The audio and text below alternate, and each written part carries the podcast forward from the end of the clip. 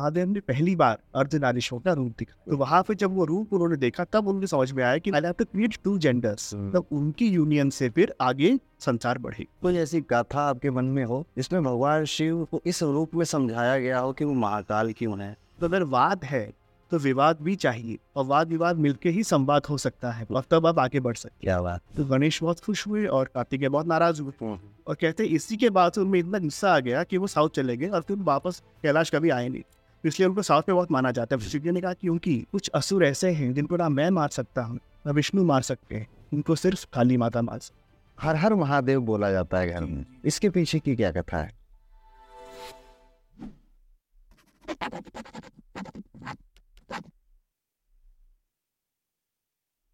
Welcome back Satyar ji thank you the Arun Pandit show पर।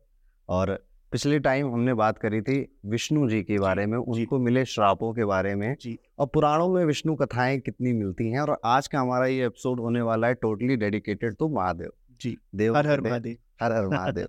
उन्हीं का नाम लेके हम शुरू करेंगे। तो सबसे पहले ये प्रश्न आता है कि पुराणों में भगवान शिव की या इस शिव नाम की उत्पत्ति कहाँ से सुनाई देती है दिखाई देती है? उत्पत्ति की तो बहुत कहानियाँ हैं। जितने पुराण हैं उतने आपको अलग अलग वर्जन मिलेंगे। तो जो महागाथा में जो कहानी आपको मिलेगी उसमें ये था कि जब सृष्टि का आरंभ हुआ तो पहले तो विष्णु आए विष्णु के नाभि से जो कमल निकला वहाँ से ब्रह्मा की उत्पत्ति हुई। और जब ब्रह्मा जी ने सबसे पहले मानस पुत्र बनाए जो चार पुत्र उनके मानस से निकले उनके मन से निकले जब ब्रह्मा ने उनको कहा कि आप मेरी सहायता करें क्रिएशन के लिए उन्होंने मना कर दिया। उन्होंने कहा कि हम स्पिरिचुअल पाथ ज़्यादा पसंद करेंगे नॉट द फ़िज़िकल पाथ। तो जब वो चले गए तो ब्रह्मा को बहुत क्रोध आया। तो जब वो क्रोध आया तो वो जो क्रोध उनके मस्तक से निकला in a form of a very red glow मतलब एक लाल ज्वाला जैसा बाहर निकला। और उस ज्वाला से जो एक बींग बना वो बींग बहुत ज़ोर ज़ोर से रो रहा था। ओके तो संस्कृत में जो रूद शब्द है इसका मतलब रोना भी होता है और रूद का मतलब लाल भी होता है। तो क्योंकि उनके सामने जो ये ये जो बींग था ये लाल भी था रो भी रहा था तो ब्रह्मा ने उसका नाम रखा रुद्र। यहाँ से रुद्र नाम पड़ा शिव जी का। हम्म। तो शिव जी का एक जो वर्जन कहानी ये है कि ब्रह्मा के मस्तक से उनकी उत्पत्ति हुई और वहाँ से फिर वो शिव जी बने। ओके। जो आप कह रहे हैं ना कि वो रो रहा था कहीं ये ओम की ध्वनि तो नहीं थी? नहीं ओम की ध्वनि बोलते हैं बहुत पहले जब सृष्टि की रचना ही शुरू हुई ओम की ध्वनि से ही शुरू हुई। जब तो कुछ नहीं था जब कुछ तब नहीं ओम था तब ओम था बिल्कुल शिव जी की उत्पत्ति यहाँ से होती है मैंने कई अलग अलग वेरिएशन भी बहुत सुने हैं अलग अलग कहानियाँ मिली पुराणों में क्या ऐसा होता है पॉसिबल है कि एक ही चीज़ के अलग अलग बिल्कुल कथाएँ हैं। बिल्कुल वही क्योंकि अलग अलग पुराण हैं उनके अलग अलग डिविजन हैं। कुछ पुराण जो हैं वो विष्णु वैष्णव सेंट्रिक हैं। जैसे आपके पद आपका जैसे हो गया आपका कुर्म पुराण मत्स्य पुराण। भागवत पुराण ये विष्णु जी के समर्पित है। तो वहाँ पे आपको और हर पुराण की जो पहला चैप्टर है इट इज़ ऑलवेज क्रिएशन हमेशा शुरू होती है सृष्टि से।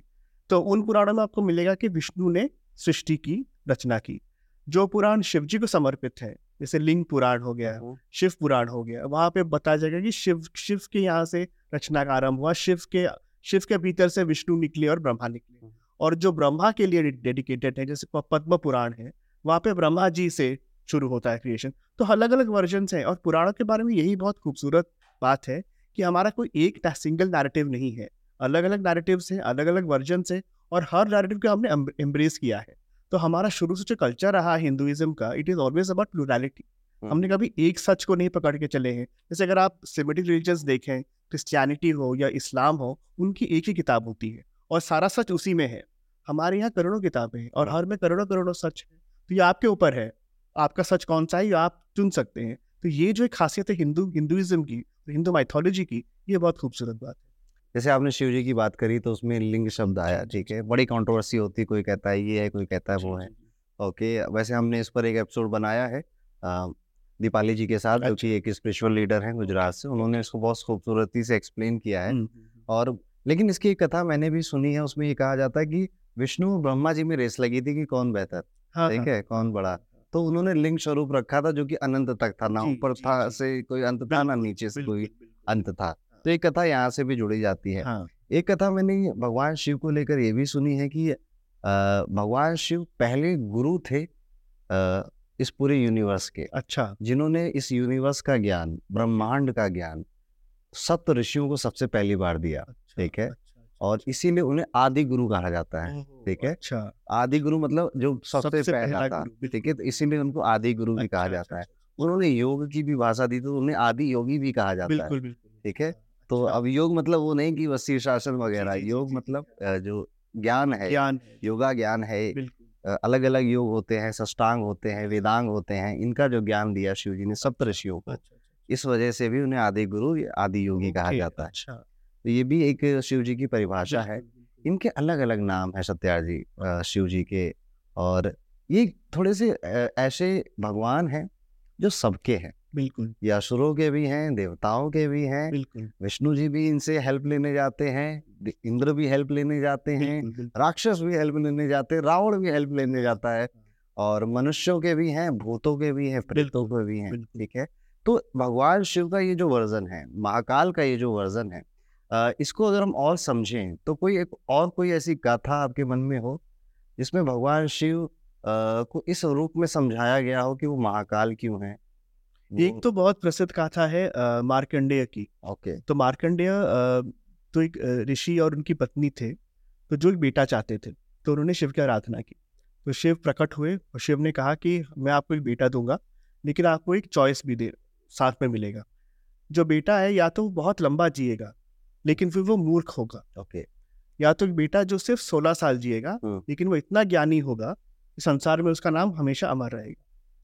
तो उन्होंने दूसरा ऑप्शन चुना कि चाहे हमारा बेटा कम जिए लेकिन इतना ज्ञानी निकले कि सब उसको याद रखें। तो वो पैदा हुआ मार्कंडेय। और मार्कंडेय जब बचपन से ही उसने वेदों का पाठ शुरू कर दिया उपनिषद पढ़ने लगा तो बहुत ज्ञानी बन गया और कुछ ही सालों में उसका उसकी छाती हर जगह फैल गई। सोलह जब सोलवा साल हुआ तब सुबह उसने उठ के देखा कि उसके माता पिता चिता सजा रहे हैं। हाँ। तो उसने पूछा आज ये क्या कर रहे हो? कहते तुम्हारी चिता सजाई जा रही है कि आज तुम्हें मरना है। और हमें ये पता था महादेव ने कहा था कि तुम्हारी आज मृत्यु हो जाएगी लेकिन हमें कोई दुख नहीं है। हम खुशी हैं कि तुम हमारे बेटे हो और तुम्हारे वजह से हमारा नाम भी अमर रहेगा संसार में।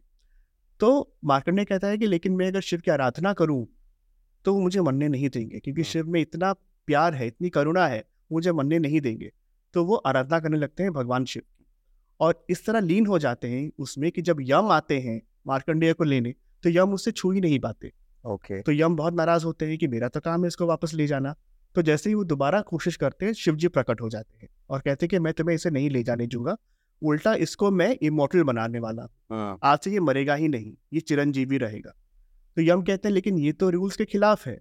जिसकी मृत्यु जो जन्म लेता है उसे मरना पड़ेगा और हम्म। मेरा कर्तव्य है एज यमराज कि इसे मैं करूँ। तो चाहे आप भगवान हैं लेकिन आप मेरे काम के अंदर आ, आप बाधा नहीं डाल सकते। तो दोनों में आर्गुमेंट शुरू होता है और शिव जी यमराज को मार देते हैं। तो क्योंकि शिव जी ने खुद मृत्यु को मार दिया हम्म, जो खुद मृत्यु के भगवान है जो खुद महा जो खुद काल है तो इसलिए उनको महाकाल या। कालजयी या कालांतक ये नाम दिए जाते हैं। और कहा जाता है कि मार्कंडेय ने जो मंत्र बोला था जिस वजह से वो नहीं मरा वो फिर आगे चल के मृत्युंजय जाप के नाम से जाना गया। ओके जिस वजह से कहते हैं जब वो आप जाप करते हो तो आपकी आईसीयू से भी आदमी उठ के चला आता है। इसी को लेकर के ये भी कहा जाता है कि काल भी उसका क्या करे जो भक्त है महाकाल का। वेरी इंटरेस्टिंग इसके बाद हम शिव परिवार को देखते हैं। और भगवान शिव एक ऐसे हैं जिनके वाइफ भी हैं बच्चे भी हैं दो दो बच्चे हैं बेटी भी है इवन हाँ। ठीक है? तो एक पूरा परिवार है गृहस्थ जीवन भी जिए वैरागी भी बनकर जिए वैराग्य भी बनकर। जिए तो शिव के अंदर बहुत कुछ है देखने को ढूँढने को समझने को और भूल जाने को। बिल्कुल और इसीलिए जब शक्ति की बात आई शिव के साथ तो शक्ति को लेकर कोई गाथा या कोई कथा आपको पुराणों में मिली हो? जो सबसे पहली बार पुराणों में जब मेंशन होता है अर्धनारीश्वर का ये तब होता है जब ब्रह्मा ने पूरी सृष्टि रचा दी। तीनों लोग बन गए स्वर्ग बन गया नर्क बन गया पृथ्वी बन गई। अब उनको चाहिए इसमें जीव होने चाहिए। हाँ तो how do I create man तो मैं कैसे करूँ? उनको समझ में नहीं आ रहा था। क्योंकि वो जो जीव बना रहे थे वो एक ही जेंडर के थे चाहे वो उनके मानस पुत्र हों या बाद में जब नारद पैदा हुए नारद ने मना कर दिया कि मैं भी इसमें तुम्हारी सहायता नहीं करूँगा। I would rather be a spiritual person तो वो समझ नहीं पा रहे थे मैं कैसे करूँ? तो वो विष्णु के पास गए। विष्णु ने कहा कि आप महादेव के पास जाइए वही आपको सीक्रेट बताएँगे कि कैसे रचना जो आपने की है उसके अंदर कैसे आप लाइफ डाल सकते हैं। तो जब उनके पास गए तो महादेव ने पहली बार उनके सामने अर्धनारीश्वर का रूप दिखाया। ओके तो वहाँ पे जब वो रूप उन्होंने देखा तब उनके समझ में आया कि मुझे I have to create two genders हम्म। तो जब दो जेंडर होंगे तब उनकी यूनियन से फिर आगे संसार बढ़ेगा तो वो पहली झलक जो उनको मिली वो वहाँ पे मिली। और जो अर्धनारेश्वर की जो बात है ये बहुत इंटरेस्टिंग है विजुअल बायोलॉजिकली तो यही है कि एक मेल जेंडर एक फीमेल जेंडर है और दोनों का एक साथ आना और कुछ नया जन्म देना। हम्म, लेकिन अगर मैं देखूँ मुझे एक बहुत डीपर मीनिंग उसमें दिखता है जो अर्धनारीश्वर का जो हम्म, कॉन्सेप्ट है। इसका मतलब ये भी है कि अगर आपके पास एक नैरेटिव है तो उसके लिए आपको एक काउंटर नैरेटिव की बहुत ज़रूरत है। अगर काउंटर नैरेटिव होगा दोनों मिलेंगे तभी एक थर्ड नैरेटिव बनेगा। तभी जाके आप इवॉल्व करेंगे हमारी सोसाइटी इवॉल्व करेगी। तो अगर वाद है तो विवाद भी चाहिए और वाद विवाद मिलके ही संवाद हो सकता है और तब आप आगे बढ़ सकते हैं। तो ये बहुत ज़रूरी बात है।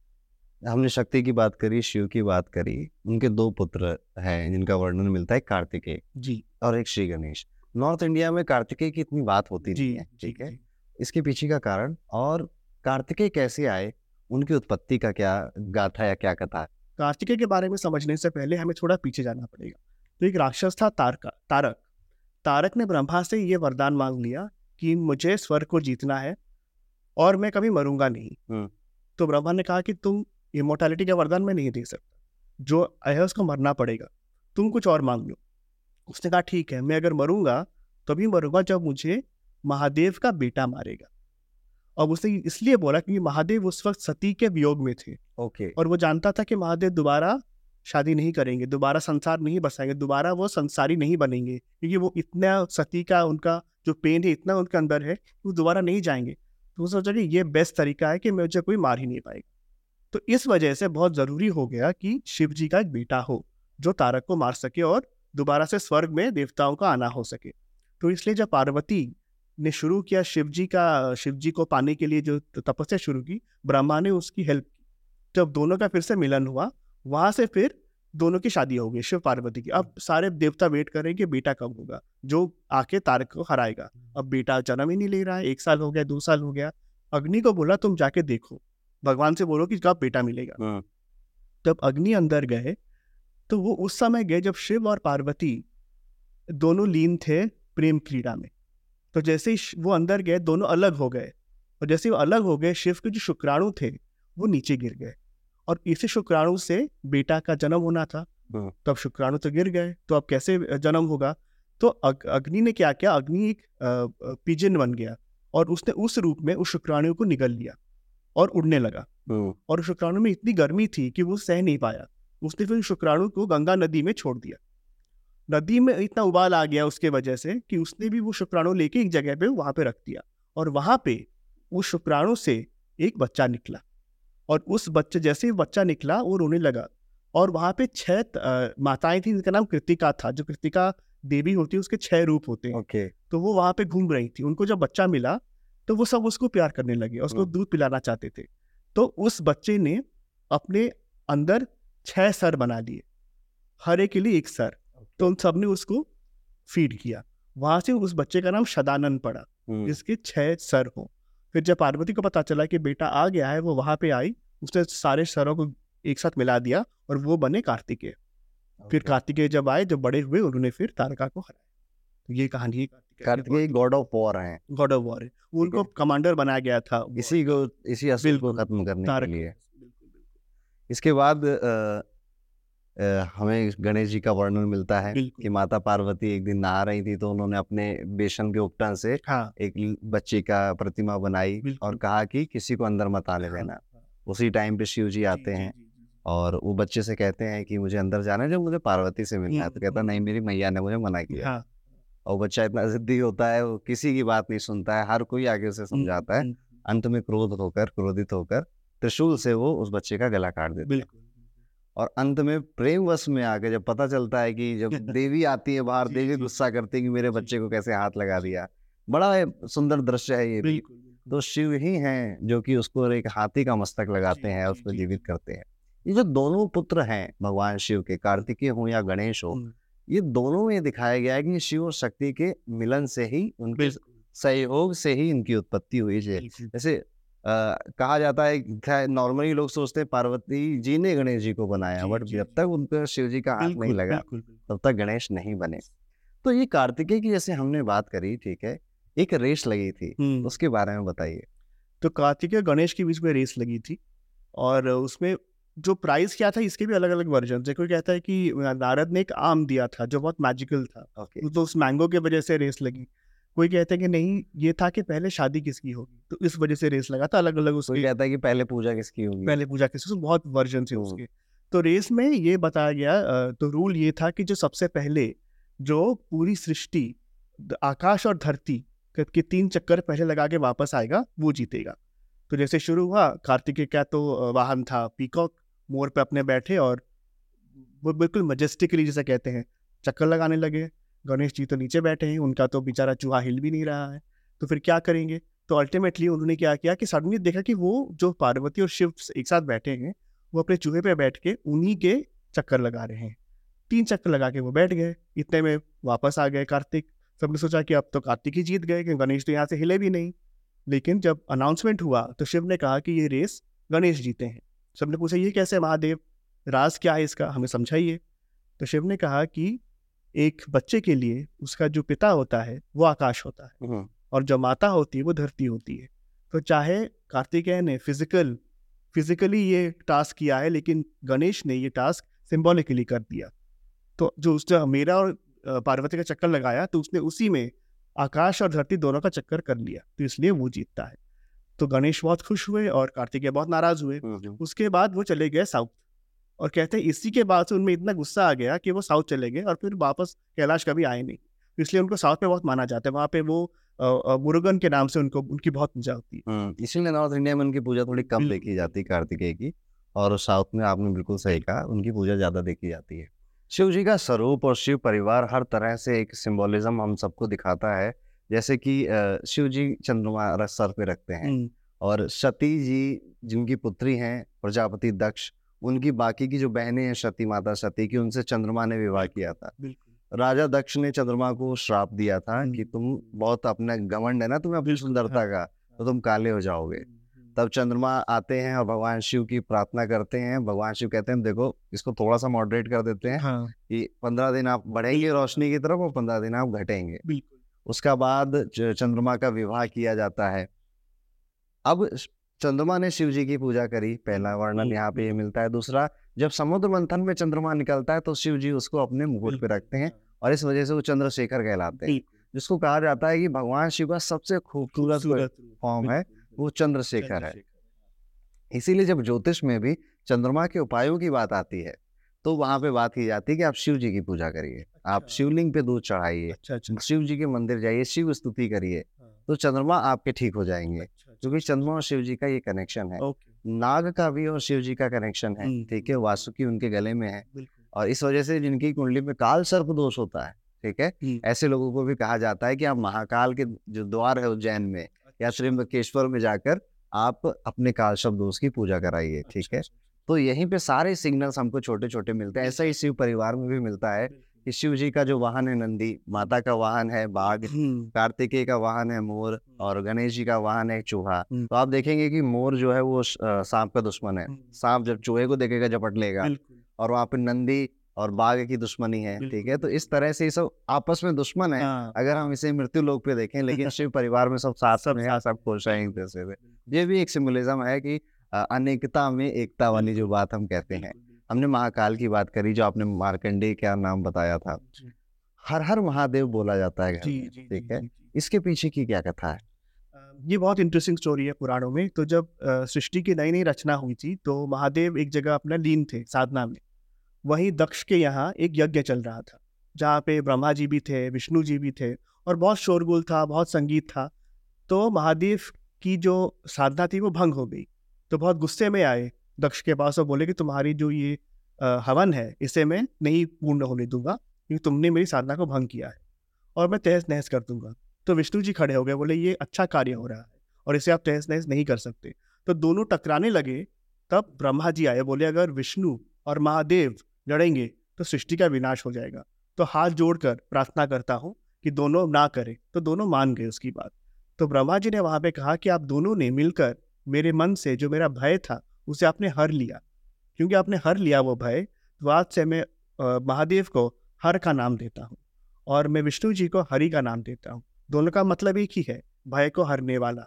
और जब आप दोनों का नाम एक साथ लिया जाएगा तो वो हरिहर कहना जाएगा जी, बहुत इंटरेस्टिंग ये गाथा है। आ, एक ये दक्ष बड़ा बदमाश आदमी ठीक है। ब्रह्मा जी के मानस पुत्र थे प्रजापति दक्ष और इनकी पुत्री सती जी थी जिनको शिव जी से प्रेम हो गया था। लेकिन राजा दक्ष या प्रजापति दक्ष शिव जी को भगवान नहीं मानते थे। कहते तो वैरागी आदमी है भसम लपेटे हुए ये क्या है भगवान है? हाँ। पर वो विष्णु के उतने ही बड़े बहुत बड़े बिल्कुल।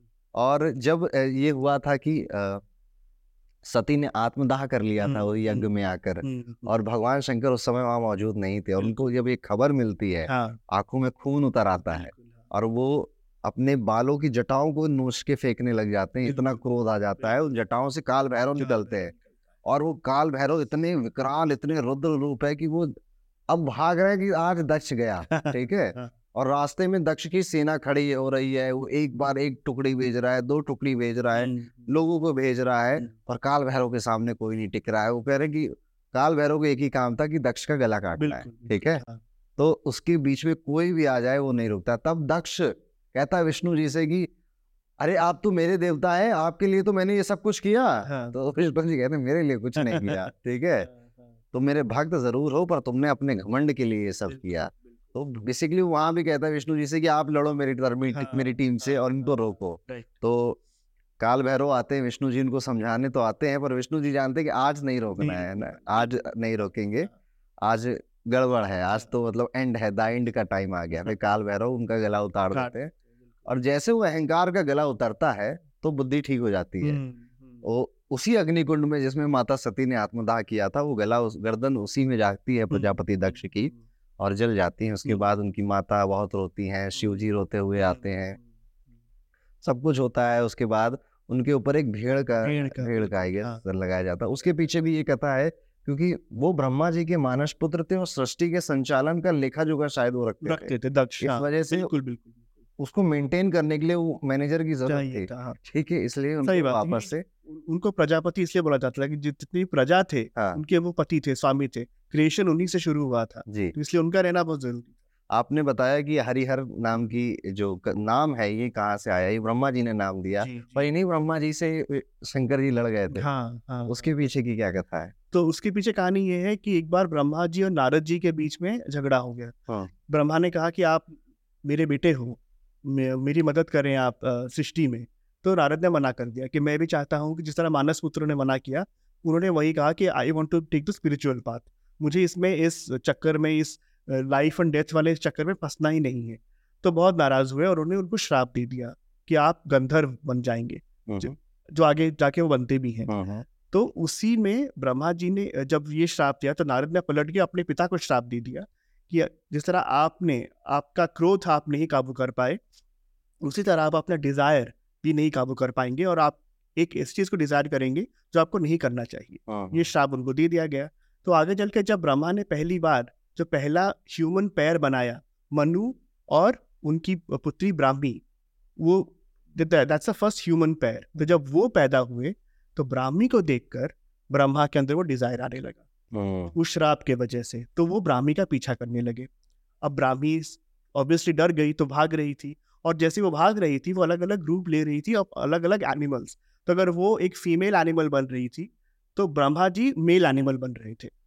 अगर ये गाय बन रही थी तो she was becoming he was becoming a bull अगर ये पीहन बन गई तो वो पीकॉक बन रहे थे। हम्म, तो ऐसे बोलते हैं ब्राह्मी ने सौ रूप लिए। इस वजह से उनका नाम पड़ा शत्रुपा। ओके, और यहाँ से जितने सारे एनिमल्स हैं उनकी सृष्टि यहाँ से हुई इस वजह से। फाइनली शिव जी आए और उन्होंने ब्रह्मा को बोला कि तुम जो कर रहे हो गलत कर रहे हो तुम्हारी बेटी है और श्राप की वजह से तुम ये कर रहे हो तो उनको श्राप से मुक्त करने के लिए to get him back to senses Shiv ji ने उनका एक पांचवा मस्तक काट दिया।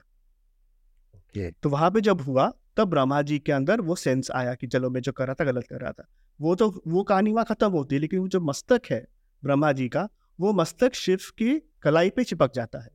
क्योंकि बहुत एक पुराणों में जो बात है कि जो चाहे देवता हो या चाहे मनुष्य हो रूल सबके लिए बराबर है। तो अगर आपने कुछ गलत किया है आपको उसका पाप भोगना पड़ेगा। चाहे शिव जी ने जो किया वो ठीक किया है लेकिन फॉर द यूनिवर्स उन्होंने ब्रह्म हत्या किया था। By cutting one of Brahma's heads तो बिकॉज़ ब्रह्म हत्या किया तो वो स्कल उनके हाथ में चिपक गया कि now you are a sinner तो उनको अब मोक्ष चाहिए इससे। तो वो घूमने लगे पूरे ब्रह्मांड में। कहीं मोक्ष नहीं मिला।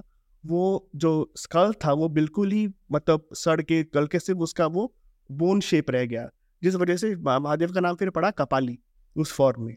फिर घूमते घूमते फाइनली जब वो धरती पे आए एक जगह जब वो पहुँचे तो वह स्कल अपने आप हाथ से छूट के गिर गया।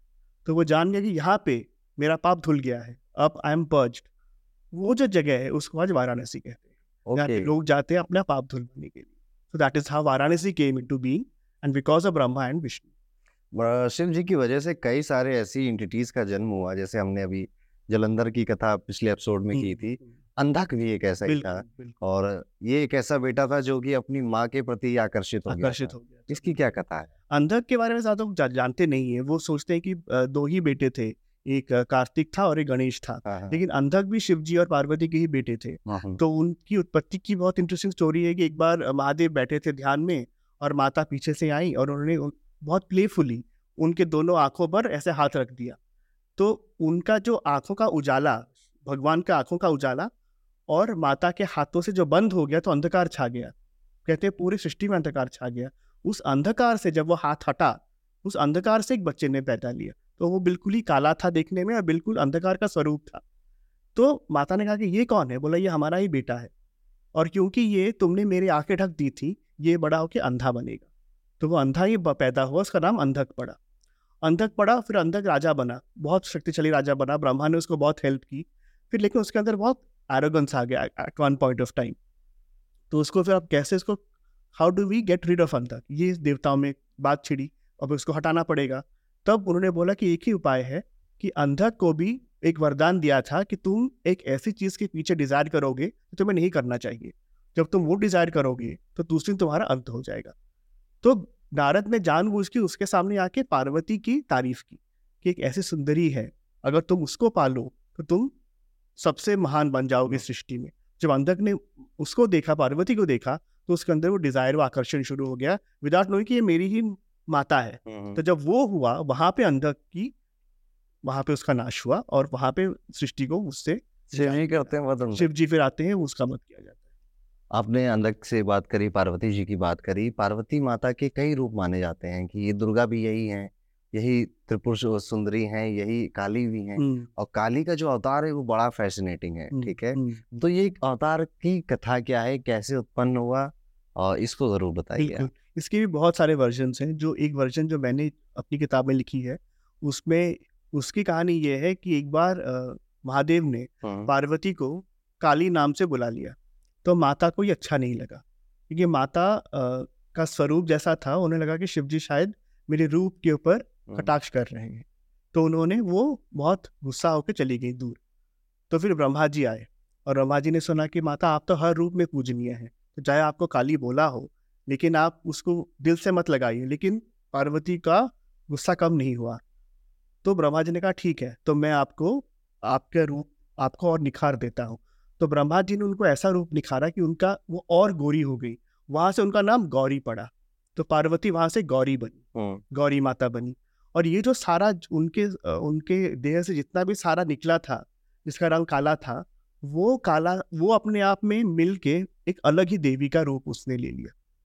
और जब वो खड़ी हुई उनके सामने तो पार्वती ने पूछा ये कौन है? ब्रह्मा ने कहा कि इनका नाम काली है। तो जब वापस गई शिव जी के पास तो शिव जी ने कहा तुमने काली को देखा? तब पार्वती जी के समझ में आया कि शिव जी उनको काली नहीं बोल रहे थे। उनके अंदर जो ये काली माता थी तो उनको पुकार रहे थे। तब समझ में आया कि ये माया ये है। तो पूछा कि आपने इनको क्यों जन्म दिया? तो शिव जी ने कहा क्योंकि कुछ असुर ऐसे हैं जिनको ना मैं मार सकता हूँ ना विष्णु मार सकते हैं उनको सिर्फ़ काली माता मार सकती है। इसलिए काली का अब उत्पन्न होना बहुत आवश्यक है। तो काली उत्पन्न तो हो गई लेकिन उनमें बहुत गुस्सा भरा था हाँ। और बहुत प्यास भरी थी खून के लिए हाँ। रक्त की प्यासी थी वो। तो वह हर जगह रक्त पीने लगी। तो इतना उनमें उन्माद आ गया कि वो उसी उन्माद पर चलते जा रही थी तो भगवान जी आए और शिव जी ने कहा इनको शांत करना पड़ेगा। और उनके रास्ते में लेट गए।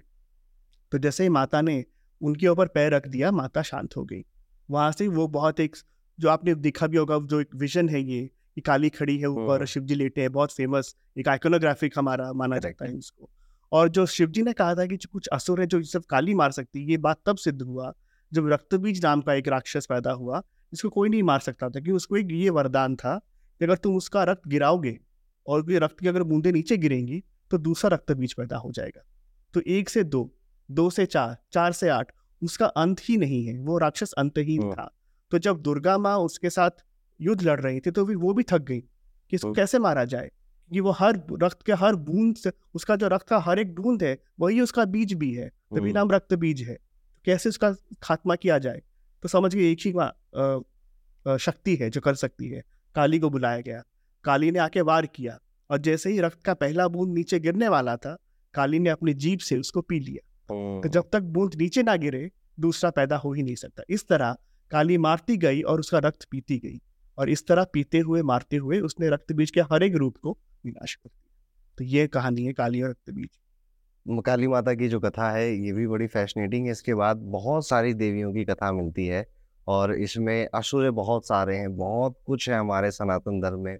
ऐसे एक भस्मासुर की कथा है ठीक है? उसके बारे में आपका क्या कहना है? भस्मासुर तो बहुत अच्छे से कॉमेडी भी है इन अ वे क्योंकि भस्मासुर जो आते हैं शिव जी के पास वरदान मांगते हैं कि मैं आपका बहुत बड़ा भक्त हूँ मुझे कुछ वरदान दीजिए कि मैं जिसके भी सर पे हाथ रखूँ वो भस्म हो जाएगा। तो शिव जी तो भोले शंकर हैं उनको किसी ने प्रसन्न कर दिया तो वो मान जाते हैं उसने तथास्तु बोल दिया। जैसे तथास्तु बोला तभी पार्वती नीचे आई। तो पार्वती को देखकर भस्मासुर का मन आकर्षित हो गया कि मुझे अब ये चाहिए लेकिन जब तक शिव जी जीवित हैं इनको मैं पा नहीं पाऊँगा तो अब मुझे इन्हीं को भस्म करना पड़ेगा। तो शिव जी के पीछे ही पड़ गए उनको भस्म करने के लिए। और शिव जी बेचारे भागने लगे जिसको मैंने वरदान दिया वो मेरे ही पीछे पड़ गया। भाग रहे थे, भाग रहे थे, भाग रहे थे, तभी विष्णु जी आए। बोले, मुझे बचाओ। वैकुंठ भाग, भागते भागते वैकुंठ आ गए कि मुझे इससे बचाओ। विष्णु जी कहा आप आप क्यों इतने भोले हो? क्यों सबको दे देते हो? चलो, ठीक है, मैं कुछ करता हूँ। जैसे भस्मासुर आया तो उसके सामने विष्णु ने मोहिनी रूप ले लिया। और मोहिनी को देखकर पार्वती को भूल गया भस्मासुर। और मोहिनी ने कहा, आओ, मेरे साथ डांस करो। दोनों नाचने लगे। और वो जैसे ही विष्णु जो जो स्टेप्स कर रहे थे भस्मासुर उसे कॉपी करने लगा। तो करते करते आखिर में मोहिनी ने अपना हाथ अपने सर पर रख दिया।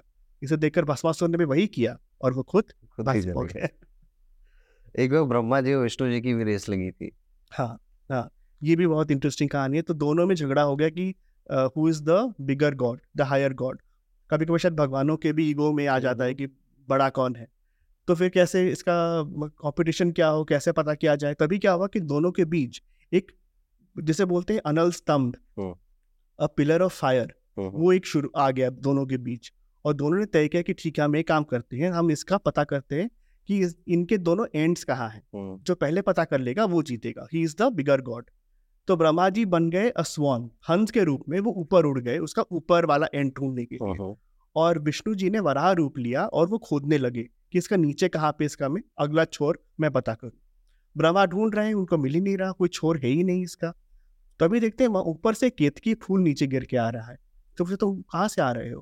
केतकी कहता है मैं ऊपर से आ रहा हूँ।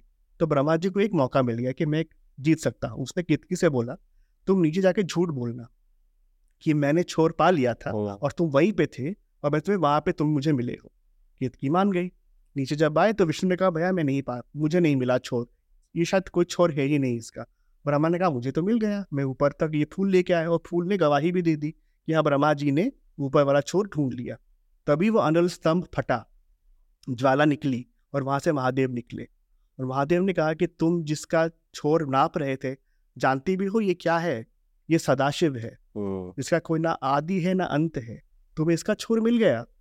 जीतने के लिए तुमने इतना बड़ा झूठ बोला और क्योंकि तुमने झूठ बोला क्योंकि तुम्हारे मन में डर था कि तुम हार जाओगे तो जिसके मन में डर हो, उसकी पूजा नहीं हो सकती।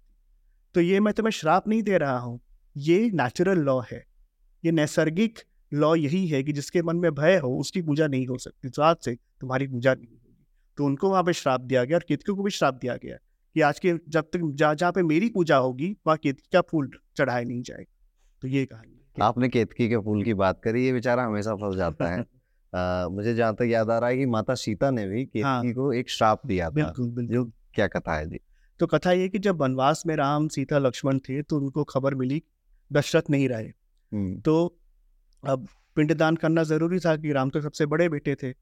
तो वहाँ पे तो अब वन वन में तो कुछ था नहीं सामग्री। तो राम ने सीता से कहा कि आप नदी के पास बैठो फाल्गु नदी के किनारे वहाँ पे वो लोग थे। मैं सामग्री लेके आता हूँ और इसी मुहूर्त में हमें पिंडदान करना होगा। तो माता वेट कर रही थी और ये लोग आए नहीं और दिन चढ़ रहा था, मुहूर्त खत्म हो रहा था। तो सीता माता ने जो उनके सामने जो भी अवेलेबल था, उसे लेके पिंडदान कर दिया। तो उन्होंने क्या यूज़ किया? एक उन्होंने फाल्गु नदी से जल लिया। फिर उन्होंने दिया जलाया। फिर उन्होंने गाय थी, उससे दूध लिया। फिर उन्होंने केतकी का फूल लिया और अंत में एक पीपल का पेड़ था, उसका पत्ता लिया। इन पाँच सामग्रियों के साथ उन्होंने पिंडदान कर दिया। और जैसे उन्होंने खत्म किया, आकाशवाणी हुई और दशरथ ने कहा कि मैं संतुष्ट हूँ मुझे पिंडदान मिल गया। तभी राम वापस आए और राम ये मानने को तैयार ही नहीं था कि पिंडदान हो चुका है। इन हम्म, सामग्रियों के साथ हम्म, सीता। ने कहा आप इनसे पूछ लीजिए इन पाँच लोगों से। तो सबने मना कर दिया सबने झूठ बोला सबने कहा नहीं हुआ सिर्फ़ पीपल ने सच बोला कि हाँ माता ने पिंडदान कर दिया। तो राम जब दोबारा करने लगे तो फिर आकाशवाणी हुई दशरथ ने कहा पिंडदान हो चुका है मेरी बहू मुझे कर चुकी है तो फिर से क्यों कर रहे हो? तब राम को विश्वास हुआ और उन्होंने सीता से क्षमा मांगी। सीता ने उनको तो क्षमा कर दिया। इन चारों को नहीं किया जिन्होंने झूठ बोला था। तो सबको श्राप दिया गया। केतकी को वही श्राप मिला कि तुम्हारा जो श्राप शुरू से था कि तुम्हें पूजा में कभी भी तुम्हारी कोई जगह होगी ही नहीं वो बरकरार रहेगी। गाय को दिया कि तुमने झूठ बोला कि इसलिए तुम्हारा जो मुँह है वो हमेशा से इम्प्योर माना जाएगा।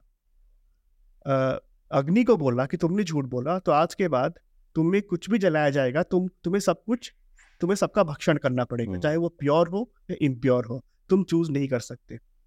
और अंत में फाल्गु को बोला कि तुम नदी हो तुमने झूठ बोला तुम सूख जाओगे तुम्हारी सारी पानी सूख जाएगी। सिर्फ़ जो पीपल का पत्ता था उसने सच बोला था। तो पीपल को वरदान दिया कि तुम तुम्हारे पत्ते कभी नहीं झड़ेंगे तुम एवरग्रीन रहोगे। तो ये कहानी है सीता और राम की। माया सीता भी याद आ रहा है कि टर्म हाँ। आता है माया सीता माया सीता जो बहुत कम लोग जानते हैं इसके बारे में।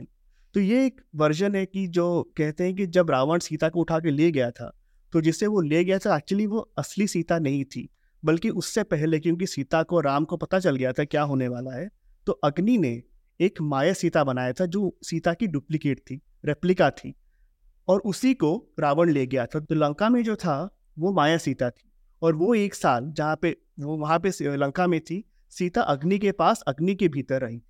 इसलिए कहते हैं जब अंत में जब अग्नि परीक्षा की मांग होती है वो इसी वजह से मांग होती है ताकि दोबारा से एक्सचेंज हो सके और माया सीता अंदर जाए और जो असली सीता है वो आग से बाहर निकले तो ये कहानी है माया सीता की और अग्नि परीक्षा की और जो इंटरेस्टिंग बात यह है कि इसका कनेक्शन द्वापर युग में भी है कि जो माया सीता है जो अग्नि की बेटी मानी जाती है जो अग्नि के अंदर रहती है वही अग्नि से द्रौपदी के रूप में महाभारत में निकली। कि द्रौपदी को यज्ञ सेनी कहा जाता है अग्निसुता कहा जाता है हम्म। इसी वजह से कि वो अग्नि की बेटी थी तो माया सीता को आगे अग्नि के रूप में भी जन्म लेना पड़ा और वहाँ पे भी उन्हें उतना ही अपमान सहना पड़ा। ओके वेरी इंटरेस्टिंग हम शिव जी पर ही एपिसोड कर रहे थे उसमें सीता जी भी आ गई। लेकिन इवेंचुअली देखा जाए तो सब कुछ कनेक्टेड ही है। और शिव जी की वजह से कईयों का जन्म हुआ जो कि कहा जाता है कि उनकी वजह से या उनके बॉडी पार्ट की वजह से जन्म लेते हैं। हाँ। एक स्टोरी क्रिएट होती है कथा क्रिएट होती है जिसके पीछे एक मैसेज होता है। जैसे मुझे जैसे क्योंकि हम वास्तु भी करते हैं हम लोग तो वास्तु पुरुष जैसे विश्वकर्मा जी कहा जाता है गॉड ऑफ़ आर्किटेक्ट हाँ धनवंतरी को बोला जाता है फिजिशियन ऑफ़ गॉड ऐसे ही वास्तु पुरुष जो वास्तु का काम करते हैं उनके लिए ईश्वर के समान है गॉड है या फिर डाइटी अच्छा, है उनके लिए अच्छा, अच्छा, जो वास्तु शास्त्र की पढ़ाई करते हैं जो लोग। तो कोई भी वास्तु शास्त्र का काम करेगा तो सबसे पहले वास्तु पुरुष को याद करेगा। लेकिन अब ये वास्तु पुरुष आए कहाँ से। तो एक बार भगवान शिव बहुत तपस्या में लीन थे और इतनी ज़्यादा उनके अंदर हीट जनरेट होती है पसीने पसीने हो जाते हैं। और अपनी तपस्या को करते रहते हैं। उनके इस पसीने से जब वो धरती पे गिरता है तो एक ऐसे राक्षस का जन्म होता है जो कि बहुत उसका तोल निकला हुआ है वो मोटा है मुँह उसका बहुत बड़ा अच्छा, है अच्छा। और इस राक्षस को जो भी सामने मिलता है उसे खा जाता है। अच्छा। और जैसे जैसे खाता जाता है इसका साइज़ बढ़ता जा रहा है अच्छा। ठीक है? तो आगे पेड़ आया वो खा लिया भेड़ बकरियाँ ये सब खा लिया नदी खा ली पहाड़ खा लिए हाँ। और इसका साइज़ बढ़ता जा रहा है। अब भगवान शिव तो योग निद्रा में है ठीक है भक्ति में लीन मेडिटेशन में। अब बाकी की देवता परेशान की अब ये क्या हो गया एक नया प्रॉब्लम आ गई वो ब्रह्मा जी के पास जाते हैं। तो ब्रह्मा जी कहते हैं कि जब तक भगवान शिव मेडिटेशन कर रहे हैं तब तक हम ही इसको रोक कर रखेंगे। तो पूरी टीम बनाते हैं ठीक है और कहते हैं कि हर क्योंकि वो इतना बड़ा हो गया है कि अकेले किसी के बस का नहीं है तो हर एक देवता उसकी एक एक बॉडी पार्ट को अच्छा, पकड़ता है हाँ। ठीक है और उसको ज़मीन पे गिरा देते हैं। अच्छा। तो अगर हम लोग वास्तु पुरुष की फ़ोटो देखेंगे तो उसको ऐसे बांधा गया है उनके पैर ऐसे सुखने हुए हम फ़ोटो लगा देंगे अच्छा, अच्छा, अच्छा, अच्छा, और मुँह के बल उनको गिरा दिया गया है अच्छा ठीक है।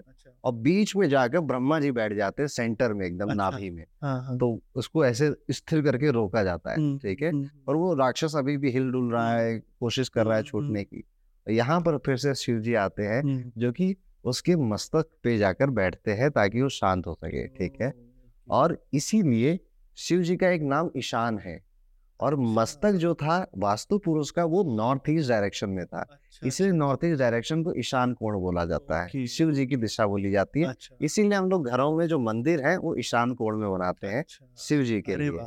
तो ये पूरी वास्तु पुरुष की संरचना वास्तु पुरुष जैसे हैं हम्म, ये पूरा वास्तु है। हम्म, हम्म, सेंटर में ब्रह्म है इसलिए आप पुराने घरों में देखते होंगे सेंटर में तुलसी का पौधा लगाया जाता था हाँ, ठीक है और आँगन बनाया जाता है घरों में ताकि ब्रह्म स्थान को डिस्टर्ब नहीं करना है। हाँ, हाँ, उसको हमें प्योर रखना है। ऐसे ही सभी देवी देवताएँ हैं और वो हर देवी देवता एक चीज़ को बताते हैं फॉर एग्ज़ाम्पल जैसे नौ जो हमारा साउथ ईस्ट है ये अग्नि कोण बोला जाएगा। अच्छा, और अग्नि के समान अगर आप यहाँ पे बनाते तो आपके घर का वास्तु ठीक है किचन में अग्नि का काम हाँ, होता है हाँ, हाँ, तो यहाँ पे किचन साउथ ईस्ट में हमको बनाना चाहिए। अब अगर आप साउथ ईस्ट में किचन की जगह या अग्नि की जगह कुछ पानी के बाथरूम बना देंगे तो। आपको अपने घर में प्रॉब्लम देखने को मिलेगी अच्छा, ओके? okay? अच्छा, तो जब शिव जी बैठे थे वास्तु पुरुष के ऊपर तभी से उनको ये वरदान मिल गया कि जो भी वास कर रहा है इस धरती पे और आपका प्रयोग करेगा आपकी दिशाओं का प्रयोग करेगा आपकी बातें जो मानी जाएँगी ये जो पूरा स्ट्रक्चर बना है इसकी बातें मानी जाएँगी उसके घर में सुख समृद्धि और शांति बनी रहेगी ठीक है? इसलिए वास्तु एक कमरे का भी होता है घर का भी होता है शहर का भी होता है देश का भी होता है। तो इस तरह से वास्तु पुरुष की तो शिव जी है उनकी कथाएँ कितनी भी हम कर सकते हैं उनकी गाथाएँ कितनी भी गा सकते हैं।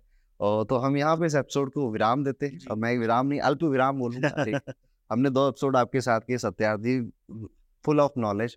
हम आगे भी अ, ऐसे एपिसोड आपके साथ करना चाहेंगे और हमारी ऑडियंस कमेंट में बताएगी हमें तो किन के बारे में पूरा एपिसोड जानना चाहते हैं। जैसे मेरा तो दिलचस्पी है अनटोल्ड रामायण या अनटोल्ड महाभारत के ऊपर एक और एपिसोड हम्म, किया जाए जो पूरा रामायण या महाभारत पे हो। राइट ब्रह्मा जी को भी हम एक्सप्लोर कर सकते हैं। देवी के जो हमने दस महाविद्या का बहुत कुछ है। डिस्कस किया हम इसको करेंगे तो आपको ज़रूर यहाँ पे दोबारा आना पड़ेगा बिल्कुल thank you thank you thank you so much astro Pandit show में आने के लिए। राधे राधे.